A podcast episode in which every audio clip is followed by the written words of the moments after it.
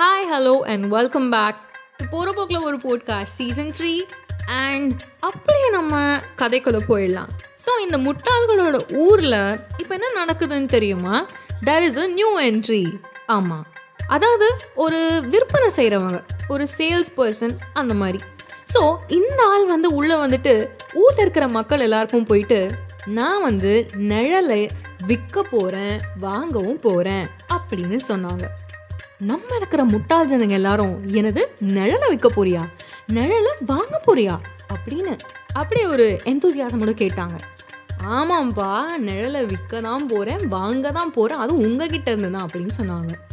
சரி அதுக்கப்புறம் வந்து நீங்கள் உங்களோட பழைய நிழல்லாம் கொடுத்துக்கலாம் என்கிட்ட இருந்து ஒரு புது நிழலையும் வாங்கிக்கலாம் அப்படின்னு சொன்னாங்க. ஆமாம் நீங்கள் எதுக்கு நிழலை வைக்கிறீங்க அப்படின்னு சொன்னாங்க. ஸோ இதுக்கு இவர் என்ன சொன்னார்னா நான் வந்து இந்த நிழலை ஏன் விற்கிறேங்கிறத கடைசியில் அப்புறமா சொல்கிறேன் அப்படின்னு சொன்னார். சரி மக்களும் அதுலேருந்து கேட்டாங்க. அதாவது எவ்வளோக்கு நாங்கள் விற்கணும் எவ்வளோக்கு வாங்கிக்கணும் அப்படின்னு கேட்டாங்க. ஸோ ஆயிரம் ரூபாய் என்ற கணக்கில் நீங்கள் எனக்கு வந்து கொடுக்கலாம். ஸோ ஆயிரம் ரூபாய் கணக்கில் உங்களுக்கு நான் தருவேன் உங்களோட நிழலுக்கு. பழைய நிழலை கொடுத்து புது நிழல் என்கிட்ட இருந்து டூ ஹண்ட்ரட் ருபீஸ் அதாவது இரநூறு ரூபாய்க்கு வாங்கிக்கலாம் அப்படின்னு சொன்னாங்க. சரி இதுவும் நல்லா இருக்கே அப்படின்னு எல்லாரும் என்ன பண்ணிட்டாங்க? அது போய் அப்படியே வாங்க போயிட்டாங்க.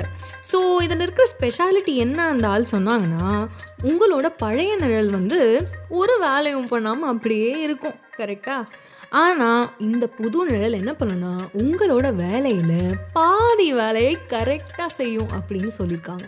மக்கள் அதாவது நம்ம முட்டாள் மக்கள் வந்து யோசிக்கிறாங்க என்னப்பா இது நல்லா இருக்கே புது விஷயமா இருக்கே அப்படின்னு போயிட்டு என்ன என்ன நம்ம மக்கள் தோணுச்சுன்னு பார்த்தீங்கன்னா ஏ என்ன பண்ணுற நீ? முதல்ல ஃபஸ்ட்டு உங்ககிட்ட உரிமை இருக்கா? அதாவது எங்களோட தலைவர்கிட்ட வந்து நீங்கள் உரிமை வாங்கி தான் விற்கிறீங்களா இல்லை அப்படியே உள்ளே வந்துட்டீங்களான்னு கேட்டால் இவர் சொல்கிறாரு எல்லா உரிமை சட்ட உரிமை ஃபுல்லாக இருக்குது எல்லாம் வாங்கிட்டு தான் இங்கே நான் விற்க வந்திருக்கேன் அப்படின்னு இவர் சொல்லிட்டாரு. ஆடா சூப்பராக இருக்கே ஐடியா அப்படின்னு சொல்லி நம்ம ஆளுங்கள்லாம் போயிட்டு அதாவது அவங்களோட பழைய நிழல் கொடுத்து புது நிழல் வாங்க ஆரம்பிச்சிட்டாங்க. ஸோ இப்படியே போயிட்டே இருந்துச்சு. அதுக்கப்புறம் வந்து அந்த ஆள்கிட்ட வந்து நம்ம முட்டாள் மக்கள் எல்லாரும் கேட்குறாங்க எங்களோட பழைய நிழல்லாம் வச்சு என்ன பண்ண போகிறீங்க அதை எங்களுக்கு சொல்ல முடியுமா? அப்படின்னு கேட்டாங்க. அதுக்கு வந்து இவர் சொல்கிறாரு அது வந்து ஒரு பிக் சீக்ரெட் ரொம்ப பெரிய ரகசியம். அதெல்லாம் என்னால் இப்போது சொல்ல முடியாது அப்படின்னு சொல்லிட்டாரு. சரி அதுக்கப்புறம் வந்து இந்த நிழல்லாம் இங்கே தான் பண்ண போகிறீங்கன்னு நீங்கள் தயவு செய்து சொல்லுங்கள் அப்படின்னு ரொம்ப ரிக்வெஸ்ட் பண்ணி கேட்டதுக்கு இவர் சொல்லியிருக்காரு. இதெல்லாம் கொண்டு போயிட்டு ஒரு ஃபேக்ட்ரி இருக்குது அந்த ஃபேக்ட்ரியில் இந்த பழைய நிழலெல்லாம் அரைச்சு கோல்டாக மாற்றுவாங்க அதாவது தங்கமாக மாற்றுவாங்க அப்படின்னு சொன்னாங்க. எல்லாரும் அப்படியே ஆச்சரியமாயிட்டாங்க. எனது தங்கமாக மாற்ற போகிறீங்களா அப்படின்னு சொன்னால் ஆமாம் தங்கமாக தான் மாற்ற போகிறேன் அப்படின்னு சொன்னாங்க. உடனே ஒரு மகா முட்டால் கேட்டான். எக்ஸ்கியூஸ் மீ அந்த மொத்த நிழலையும் நாங்கள் வாங்கிக்கலாமா? அப்படின்னு கேட்டான்.